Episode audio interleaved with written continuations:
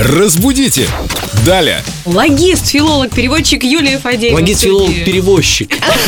Юлия, доброе утро. Доброе утро. Вопрос про перевозки в группе Эльдорадио ВКонтакте. Юлия оставила вопрос. Юлия, добрый день. Подскажите, пожалуйста, как правильно писать в рекламе или на сайте? Перевозка грузов или перевозки грузов? Доброе утро еще раз. Доброе. Дорогая тезка Юля. Вопрос на самом деле не так прост, как кажется, потому что я вот как раз только что рассказывала, что у меня тенденция все перепроверять, даже если мне казалось, кажется, что я уверена. Вот мне казалось, что я уверена насчет перевозки грузов, перевозка в единственном числе.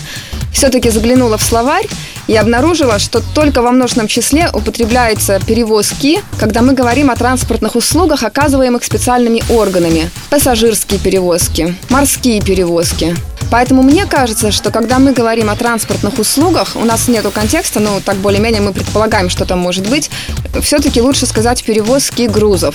Но если будет перевозка грузов, то это не ошибка, оно просто, как сказать, немножечко уменьшает э, такую профессиональную направленность. Просто вот перевозка грузов, это сегодня у меня предстоит важное дело, перевозка грузов. Вот это вот, да. вот, это, вот это вот перевозка. А если грузов. Речь идет о профессионалах, то грузоперевозки. А если речь идет о профессиональной деятельности, скажем так, то это лучше множественное число. Сложный вопрос, но и на него вы дали простой и понятный ответ. Юля, какая вы умница. Спасибо, Юлия. Спасибо, ждем вас в гости. Обязательно. Скучаем уже.